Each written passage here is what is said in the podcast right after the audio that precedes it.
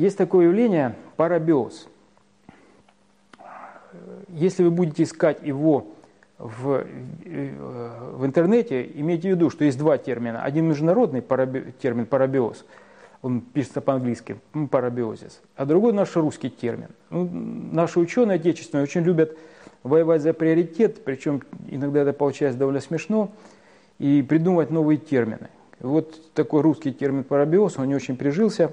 Ну, многие знают, что у млекопитающих и у человека существуют так называемые круги кровообращения. Ну, можно представить себе, что есть какой-то один круг, по такого кольца, э, кольца, по которому прокачивается кровь. Теперь представьте, что мы взяли одно животное, у него есть такое колечко, другое, и переключили так, чтобы получилась восьмерка.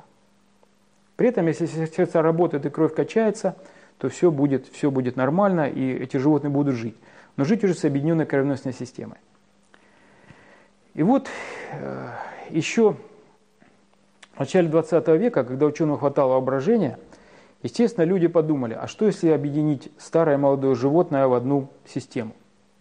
То есть, чтобы у старого и молодого животного была э, ну, как бы общая кровь. И оказалось, что при этом старое животное молодеет. Оно становится похоже на молодое, приобретает признаки молодого. Причем такие эксперименты ставятся где-то с интервалом Э, с интервалом 20 лет, об этом пишут и революционные статьи, действительно революционные. И если, скажем, в 50-е годы видели, что у крысы таким образом проходит остеопороз, то в 2014 году пишут о том, что у них активируются стволовые клетки, в общем, происходит масса всего хорошего, из-за чего они и старыми становятся похожи на молодых.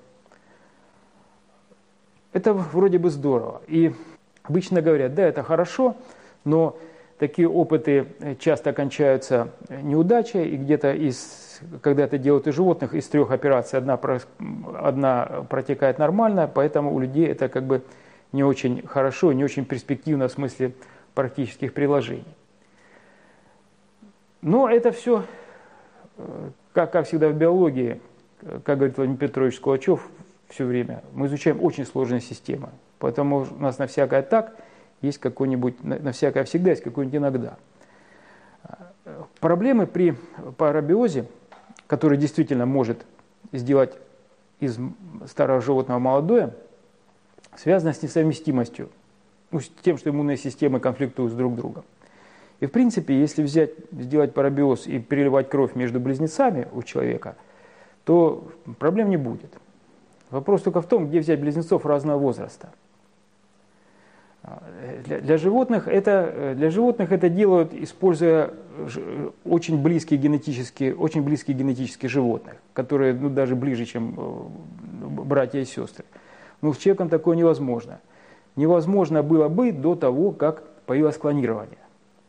И в принципе, в принципе, вот человек, который, ну тут мы переходим к полной, я не говорю, что это где-то делается, тем более, что клонирование в большинстве стран запрещено, кстати, не во всех.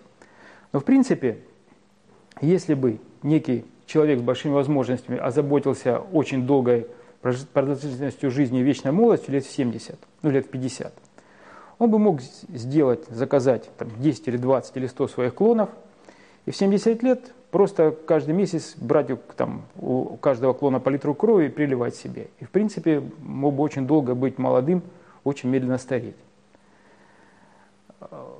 Вот такая, э, может быть, идея, она больше не для, для науки, а для научной фантастики. Делается или нет, я не знаю. Но, в принципе, вот комплекс технологий современности позволяет делать, по крайней мере, пробовать такие вещи. Возможно, мы о них услышим. Но интересно тут еще одна вещь. А, был такой сподвижник Владимира Ильича Ленина, Александр, по-моему, ну, боюсь, боюсь соврать, Богданов. Такой видный большевик, который был э, ну, подпольщиком еще с 1905 года. И вот он сразу после победы советской власти организовал институт переливания крови. Идея этого института была именно в том, чтобы вождям, заслуженным вождям мирового пролетариата переливать кровь молодых энтузиастов-комсомольцев для того, чтобы вожди не старели. А, и у них, у них этого, не знаю, к сожалению или к счастью, не получилось, потому что тогда мало что знали о несовместимости, и сам Богданов, надо отдать должное большевикам, мы были храбрыми людьми, пробовал это на себе, и умер при переливании крови от донора с другим резус-фактором. Вот такая замечательная идея, которая опередила время.